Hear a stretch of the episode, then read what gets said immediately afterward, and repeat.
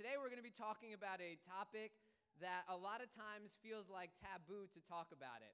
And the reason why it's been, it seems like something that's taboo to talk about is because how it's been abused and misused, this topic, in the church. So when we think of this topic, we, we usually have a bad taste in our mouth when it comes to church. Like, oh, here it goes again. Here, oh, uh, you know, they told me about this. You know, I, I was waiting for this one. And so we're talking about giving today. We're talking about money. Somebody say, money, money, money. There you go. Where was the reverb on my mic for that? No, I'm just kidding. We are, you know, the Bible talks a lot about money. Um, it, it's an important issue to talk about, but unfortunately, we are in a culture that is obsessed with money, and that obsession has leaked into the church. And so, what we've had is we've had this, this, uh, this thing called the prosperity gospel that has been all about how you make more money, and Christianity is about how I can trick God into making me a millionaire. That God is my slot machine, that the more I give to Sunday church, the more that God is going to give me promotions and zeros at the end of my bank account. And what we've made it into is God is, you know, it's like going to Atlantic City. I'm going to throw my $100 in the thing today, and let's see if I get a 1000 Let's see if I get 500 Let's see if I get 200 Let's see what's going to happen. But guess what? God, you owe me something. Because dying on the cross wasn't good enough. There's something else you still have to give me. I've given you my time, now I've given you my money, and so guess what? You owe me. And that's what we have reduced the topic of money to in the church. And so that I have like a, this kind of righteous anger, and I feel okay about this righteous anger because when Jesus went into the temple and they were selling things in the temple and they were abusing and misusing money in the temple, what happened? He had a righteous anger. And that's a, a story of Jesus flipping out. If you ever think like, yo, did he have human emotion? Yes, he cried, he got angry, he was happy, he made jokes. Jesus was a human being. And so at, at one point, he walks into the temple in Jerusalem and he sees the misuse of money. And what does he do? He goes to the people that were collecting the money and he flips over their tables. He gets a whip and starts hitting people outside of the temple and he just clears the room because he was angry. And so you may, I'm just, I'm, I'm warning you right now. So you may sense some, a little bit of anger in my talk when I talk about how it's abused because I feel like we have allowed this part of our culture, which has an obsession with money and all that it brings, seep into our church. And therefore, we have denied ourselves from having a godly, good view, healthy view of what money is and how to use it and how it can actually be this thing that is really beautiful in our relationship with God. And that's what we're going to talk about today. You know, in the beginning of our series, we talked about the kind of foundation of the church, and, and that is this, this thing that we keep talking about called the gospel. It's, it's the good news, what Jesus had done. So, in the beginning of the, of the book of Acts, he, we see that Jesus ascends into heaven and then we see the dissension of the Holy Spirit. And this is kind of the foundation of the church, right? How did Christianity spread? How did it become this worldwide phenomenon? In just 300 years, the emperor of Rome converted to Christianity. How did this happen? Why is it the biggest religion today? I hate using that word, but it's just, in our context, it makes sense to use that word. How is it that th- there no other religion has as many practitioners as Christianity? Well, it started with this, I, this understanding, this message, this good news called the gospel. And then what we did is we started looking into how did this gospel, this message, this amazing thing that had happened, how did it begin to affect the church? And so we first talked about the proclamation of the gospel that when you encounter the good news of Jesus Christ, there's something in you that has to tell others about it. And so Peter stood up and he began to proclaim the good news of Jesus his death, his burial, his resurrection to atone for our sins, to pay off our debt so that we can have relationship with God again. And we see after he proclaims, thousands of people join this thing called Christianity. Then we see how the gospel affected unity. And, and th- th- these people that join the church, they start working together in ways that humankind still can only imagine about today, can only hope for, could only desire. And again, it says the church grew because of this. The outsiders looked at this and they saw something different. Then we saw that the gospel has a demonstration aspect to it, that there is actually power behind the gospel. That it's not just empty words that we talk about, not just things that, you know, you hear me shout about on Sunday. It's not just things that people talk about that, you know, people like talking, you know, it's like, "Oh, did you hear about this cool movie?" No. There is actually power behind it. And so we see a, a lame man walk after Peter says, Rise and walk, because the gospel is good news.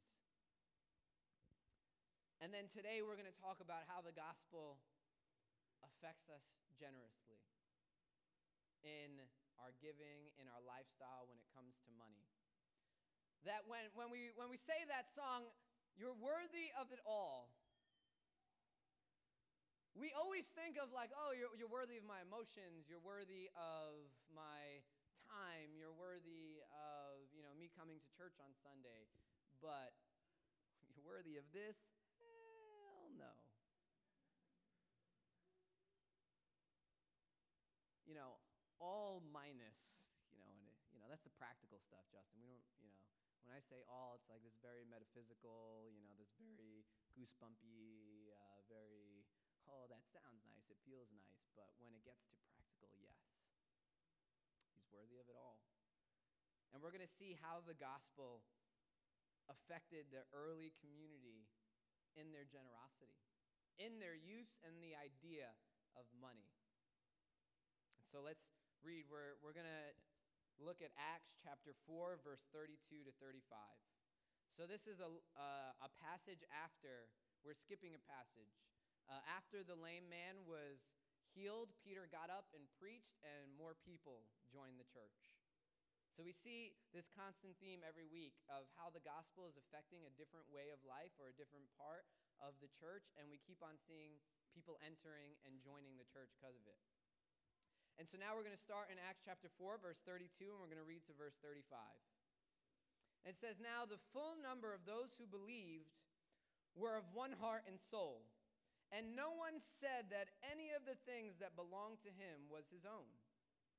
But they had everything in common, and with great power the apostles were giving their testimony to the resurrection of the Lord Jesus. And great grace was upon them all.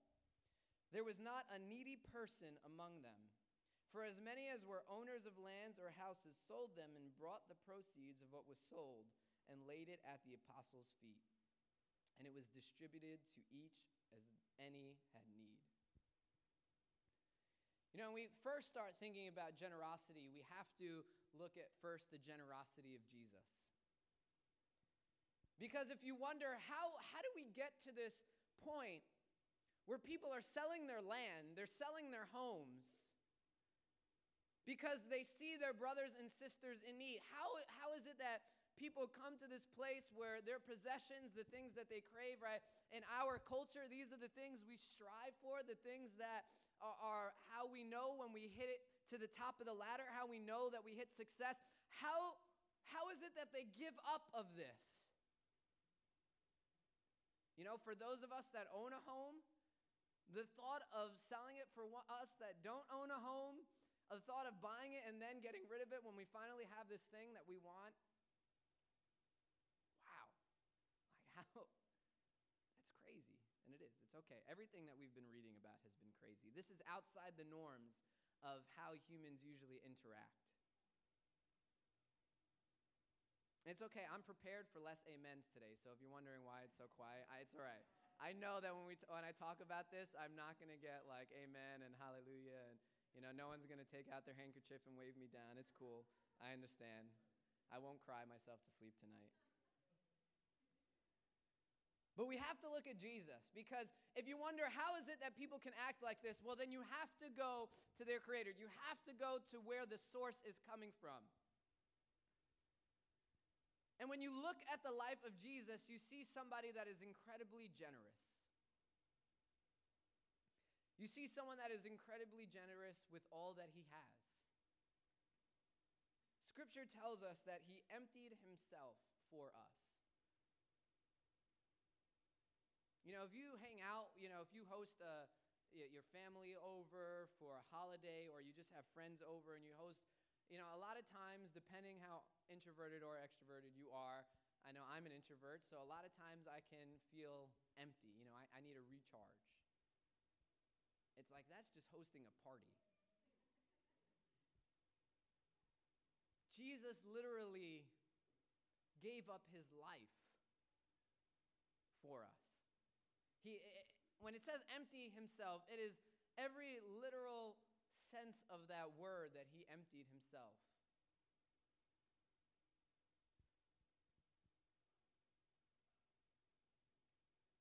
He took upon the sin of the world.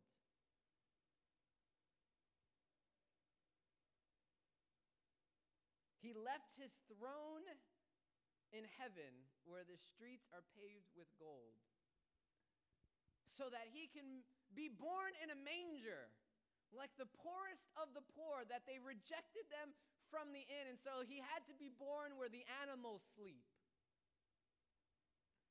Who knows the smell that he came into the world with? Right? If you have, I know we're not like farm people in New York City, but you know, if you've ever made a trip to like Amish land or something and there's just this smell in the atmosphere. Like I remember when I went to Pennsylvania and I was I went to this church and I was like, man, what is that smell? It was, and we were not even like next to an animal house. It was the weirdest thing in the world. And they're like, yeah, you know, they're it's planting season, so they use the manure. And the church was like, it had a lot of fields around it, but apparently all the fields were like sown with manure, you know. And I was like, so people just come every Sunday with this. This is, this is pretty amazing good for you guys that you still have people coming on Sunday. Thank you.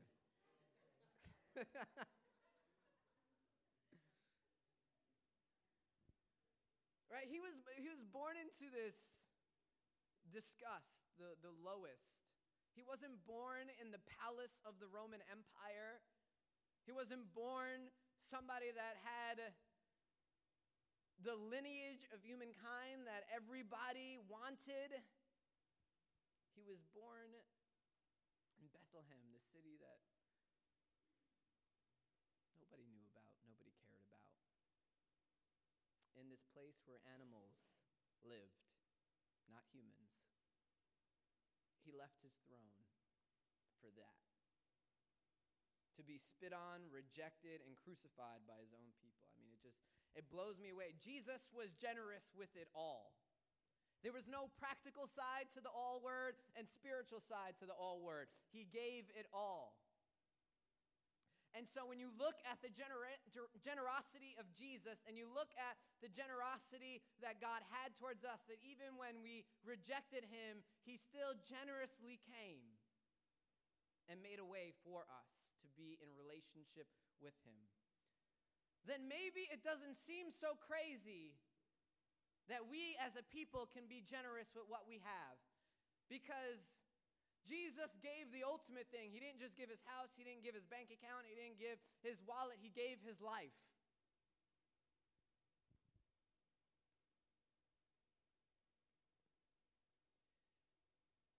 And a natural response to the good news of Jesus is a generous heart. It says here that the apostles were giving testimony to the resurrection of Jesus. And then right after that, it says that the people, like the, the acts of giving that they had, were insane. I, I mean, I really want us to grasp what was happening here. Because when you say you sell your house, you sell your land, just like today we kind of see this, but back then your, your land and your home was everything. That was your way of income. Like when there were lords and, and, and princes, what happened was how they accumulated wealth was how much land that they had. And so a person's status, a person's uh, wealth, a person's livelihood was many, many, many times tied up in how much land that they had and what their house was. But money back then did the same thing that money does now, and that's this money promises a sense of security and a sense of power. Why are people enamored with money so much? Why do people hold on to money so much? Why do people not give away their money? Because money whispers in your ear that you will have control over your future with it. Money whispers in your ear that as long as you have me, you have a secure life ahead of you. Money whispers in your ear that the more you accumulate of me, the more power and the more influence you will have.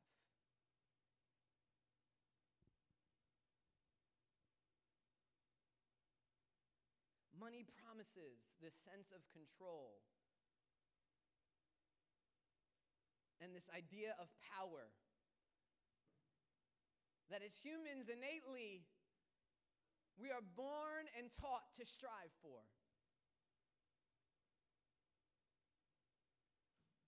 But Jesus, he promises fulfillment and he promises life.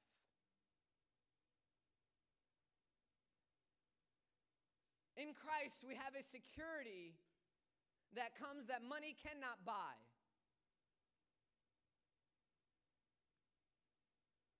in Jesus, our future is set in a way that cannot be robbed.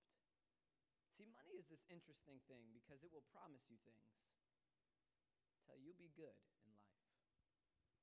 Right? You'll you you look at your retirement, you know, you start saving for it now and when you're 60, when you're 65, when you retire, you know, now it's like when you're 70, 75, when you retire, like then it's going to be like 80, 85 when you retire. I swear, as as when the young adults age goes up, so does retirement. So like young adults are like 40 years old now, and retirement is like 80. By the time I'm going to be like 65 and still going to young adults ministry, and like retirement's going to be around 110.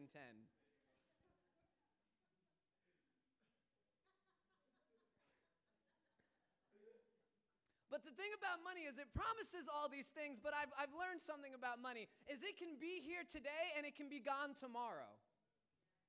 Like if you've ever come into a big sum of money, and the, the best example is people who win, win the lottery. It is statistically that like 95% of people that win the lottery will go bankrupt.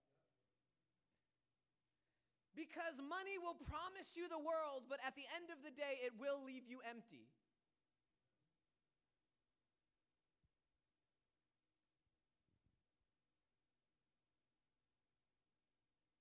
You can pile it and pile it and pile it, and then something happens and it's gone. The thing is, we love money a lot more than money loves us. But money will whisper, it will promise, it will lie, and it will show love because it wants your attention. Because in this world, there are thousands of things that are competing for our attention with God, so that when we sing that song, when we say, You are worthy of it all, in the back of our mind, we're saying, Yeah, you're worthy of these good feelings, but you are not worthy of X, Y, and Z. You're not worthy of my money. You're not worthy of my resources. You're not really worthy of my time.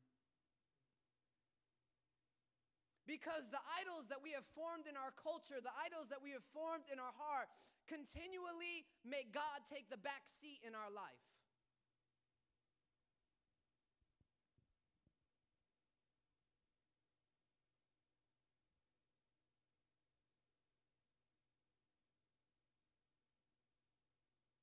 And when you ask, so what is the solution, Justin? Because I can't fathom the thought of parting with my resources. I can't fathom the thought of being okay if I had a little bit in my bank account and if I had a lot in my bank account. I can't rectify this, this pursuit, this, this ambition in my heart that constantly wants more. And the more that I want, the less I become generous in my life.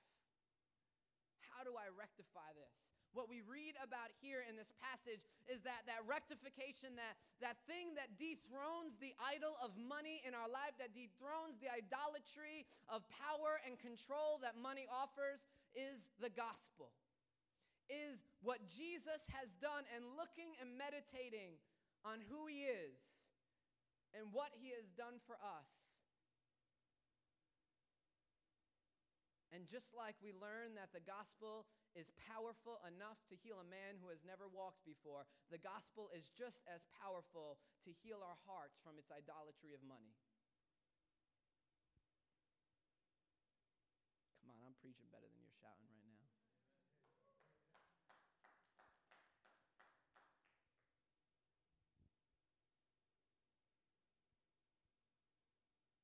And so the next passage that we're going to look at, we're going to look at two people. The first passage, we're going to look at this first guy, this generous guy.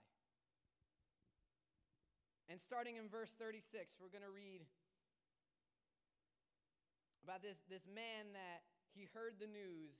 He sees what's going on. We're reading about this community, and we're going to look at how this works in his life. And it says, Thus Joseph, who was called by the apostles Barnabas, which means son of encouragement, a Levite, a native of Cyprus, sold a field that belonged to him and brought the money and laid it at the apostles' feet.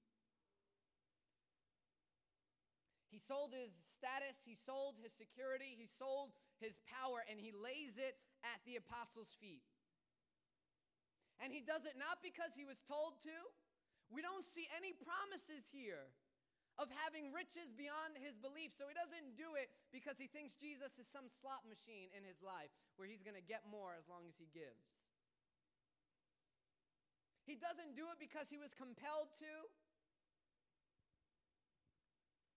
He does it in reaction to what Jesus has done for him. He does it in reaction to this new life that he is living. He does it in reaction to the testimony of the resurrection of Jesus Christ that the apostles are giving.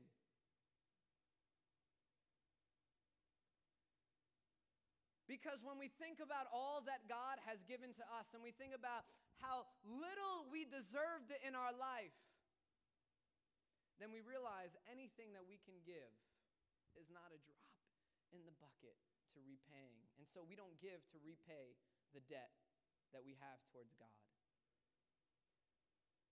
We don't give because we try to make it even. We don't give because we are compelled to. We don't give because we feel guilty if we don't put in the bucket. We don't give because we feel like this sense that we have to. We give because He was so generous towards us that the only way we can live a life today is to be generous towards others.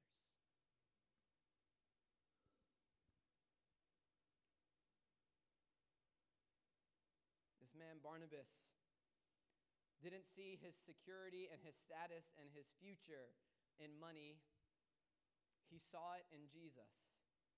And when he was able to do that, he was able to part with these things that gave false promises in his life.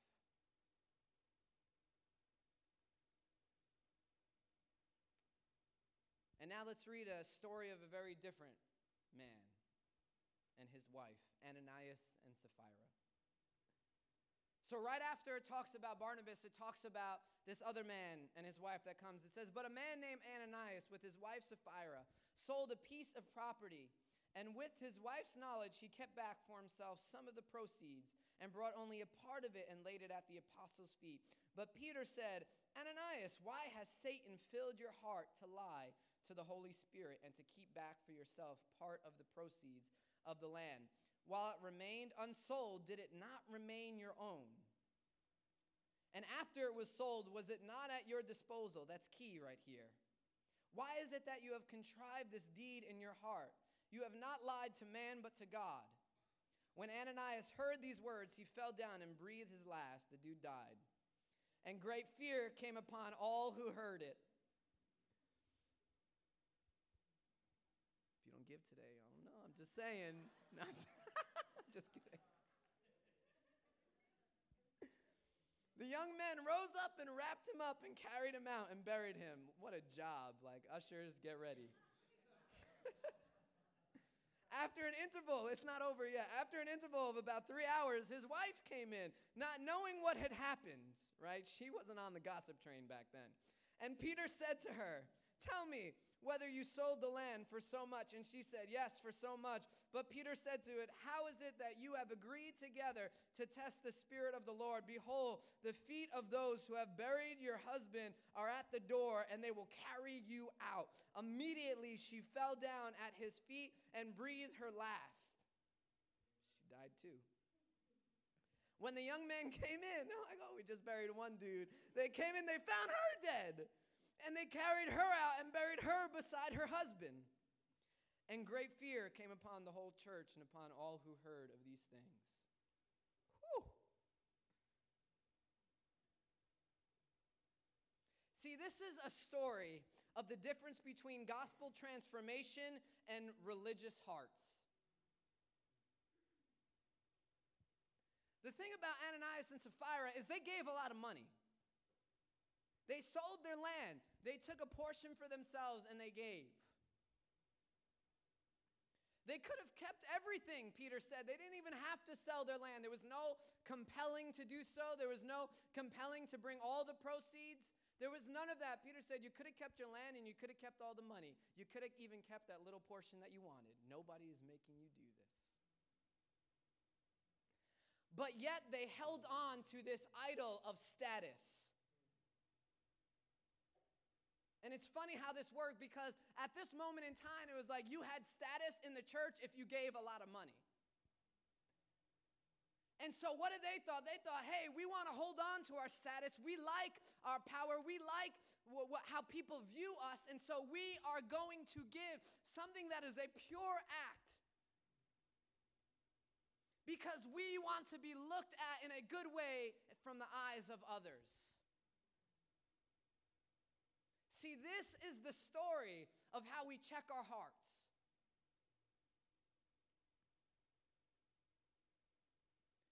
Because if we don't give and if we give, we can give and not give with bad motivations. See, the difference between religious people and people that have a relationship with God is the difference between where the idols of your heart lay is the difference between where do you find your security, where do you find your status, where do you find the things in life that are offered. Are you finding your status and your security are you finding it in money? Are you f- finding it in your, your job title? Are you finding it in your friendships? Are you finding it in the clothes that you wear? Are you finding it in the TV shows that you watch? Are you finding it in the praises that people give you? Or are you finding it in Christ and Him alone?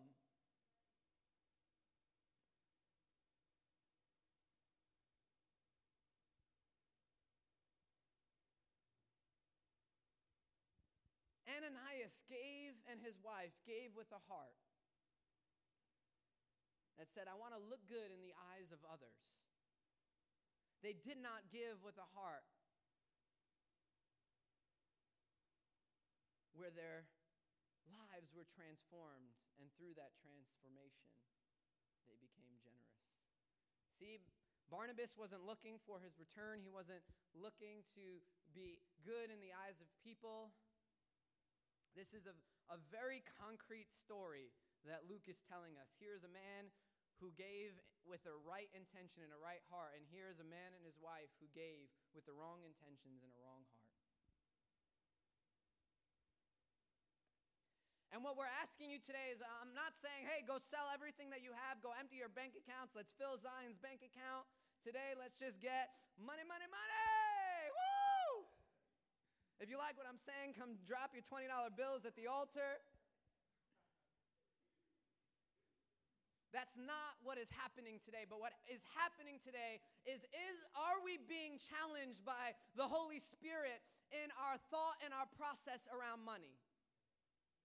Are we being challenged today by God and His good news on how we view our paycheck, how we view our status, how we view our possessions, how we view our home, how we view our bank account. Are we looking at that and saying, hey, I'm going to have a good day today because my bank account's full, or I'm feeling depressed today because it's a little bit more empty than I wanted? You know, the, the market's not doing as well, or I, I used up more than I had, or I didn't realize this bill was going to be so much money. And so we, we, derive who we are, our happiness, our joy from what we have. And that is what God is challenging us today in.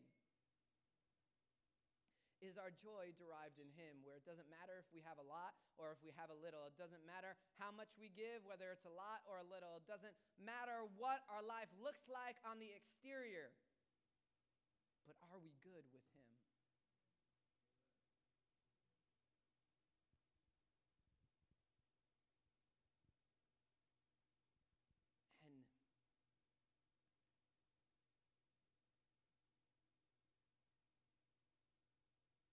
great thing about that is that if we find the idolatry of money in our heart, I can tell you that God is here to rearrange the throne room of your heart.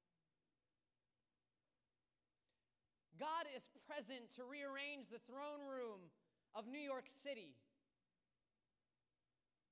God is not powerless. Money is not more powerful than Him. Money is not more powerful than God. It won't give you better security. It won't give you more fulfillment. It won't give you more joy. But it will lie about what it will give you. It will lie about what lies ahead for you.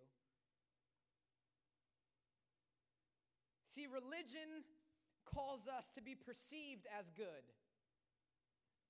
But the gospel allows Jesus to change our hearts so that we are alive.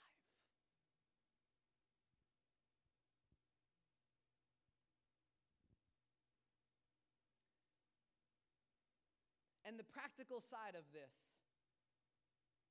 is that if this is a hard place in your life, then we can pray during worship, but we can start giving. There's two ways that are very practical to walk away from today.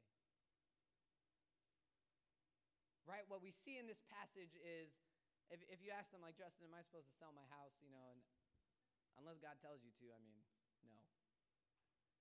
This was the beginning of the church. The, the need that they had was astronomical. They had, I believe, a special grace on them at that moment so that everybody had to chip in.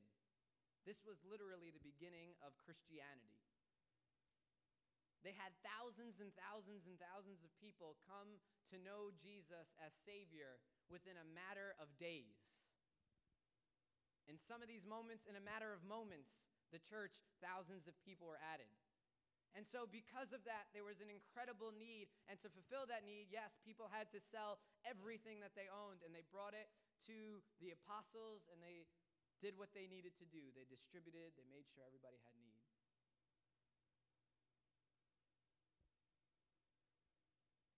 When I have found that God has challenged me in my life, you know, it was a practical thing that happened. And again, I'm not saying this is something that you need to do, but it's something that happened to me. There was a, when I was, this was a couple of years ago, I was saving more money than I was giving, which is not a bad thing to do, I don't think. But I remember God challenging me one day when I was praying, Why are you saving so much? It was a good amount of money that I was saving. I think saving is great. I still save. Just got to throw that out. And it was because I went to business school and they scare the crap out of you when it comes to money. And they give you all the charts and the statistics about retirement and what you want to do and what age you need to start doing what and how much money you need to put away and the time value of money and what that value looks like now as opposed to 10 years from now, 30 years, 40 years from now. And so, because of that, there was a fear that I was that I had in my heart, which was causing me to look at money as my security for my future.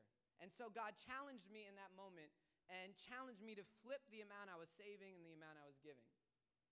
And so I began to give the amount that I was saving and saving the amount that I was giving. And that was a practical way that in the prayer that God challenged me, in that moment of challenge, that there was a, a switch that was able to happen, that even though it hurt, giving is the way God uses is, is the method that God uses in our own hearts to break this idolatry that we have. It's like, well, I love my money, I'm never going to give. And I keep praying, you know, God give, God give this to me. Well, it's like, how about you just give $5 away? See how that works. And it, it may be painful, but give it. And then over time, we start to release this control that it has over our life.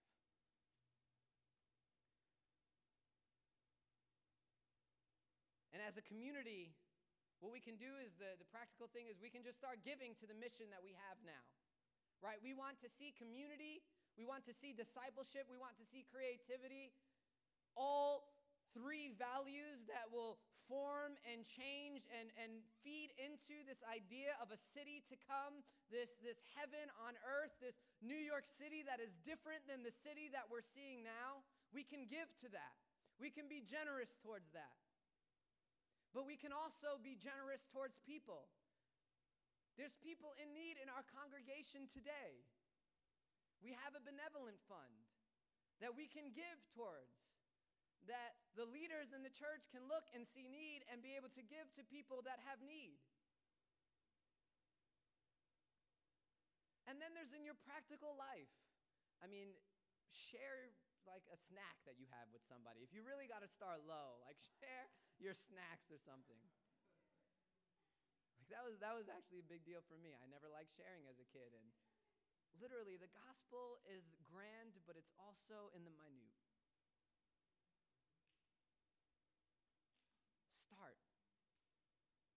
take somebody out for lunch and just pay for their meal. Don't tell them until after so that they order appetizers and desserts and coffee and all that good stuff. But we have been so, and I still feel it in the room. It's funny. We're so scared to talk about money. It's like, oh, he's talking about giving to the church. You see, like, that, he's doing it. He said he wasn't, but here he is. No, I challenge that perspective.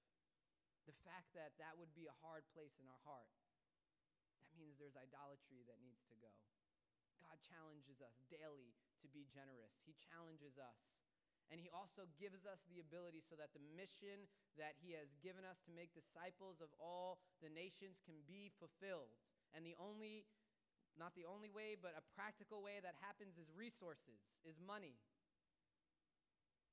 how we can be a part of that mission, not only with our time, not only with our praise, not only with coming on Sundays, also giving towards that, to being a part of it. And I pray that today that He challenges me to be a more generous person. I pray that He challenges you to be a more generous person in who you are.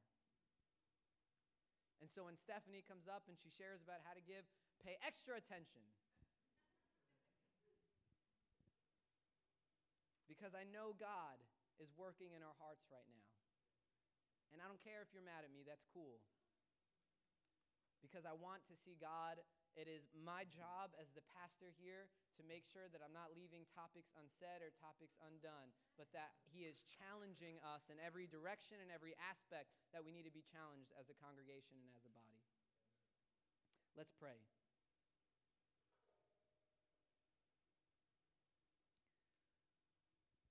Father, I thank you that you do not wimp out on the hard topics, but that you challenge us at every level in our life and in our heart.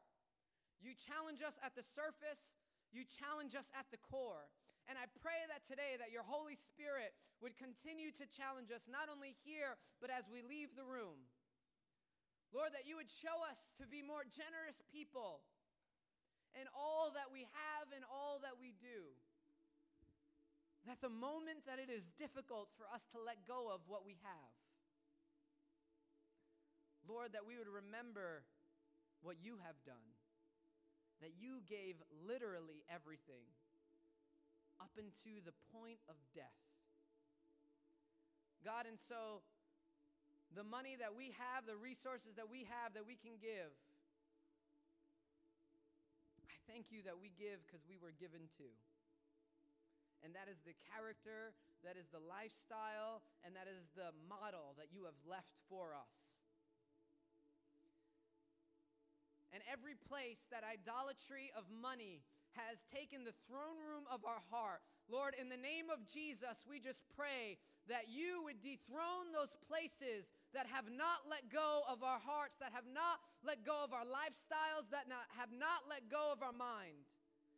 And we thank you that your good news is powerful enough to break even the chains that money has set in the culture that we have lived in today. In Jesus' name we pray. Amen. Let's stand up and worship.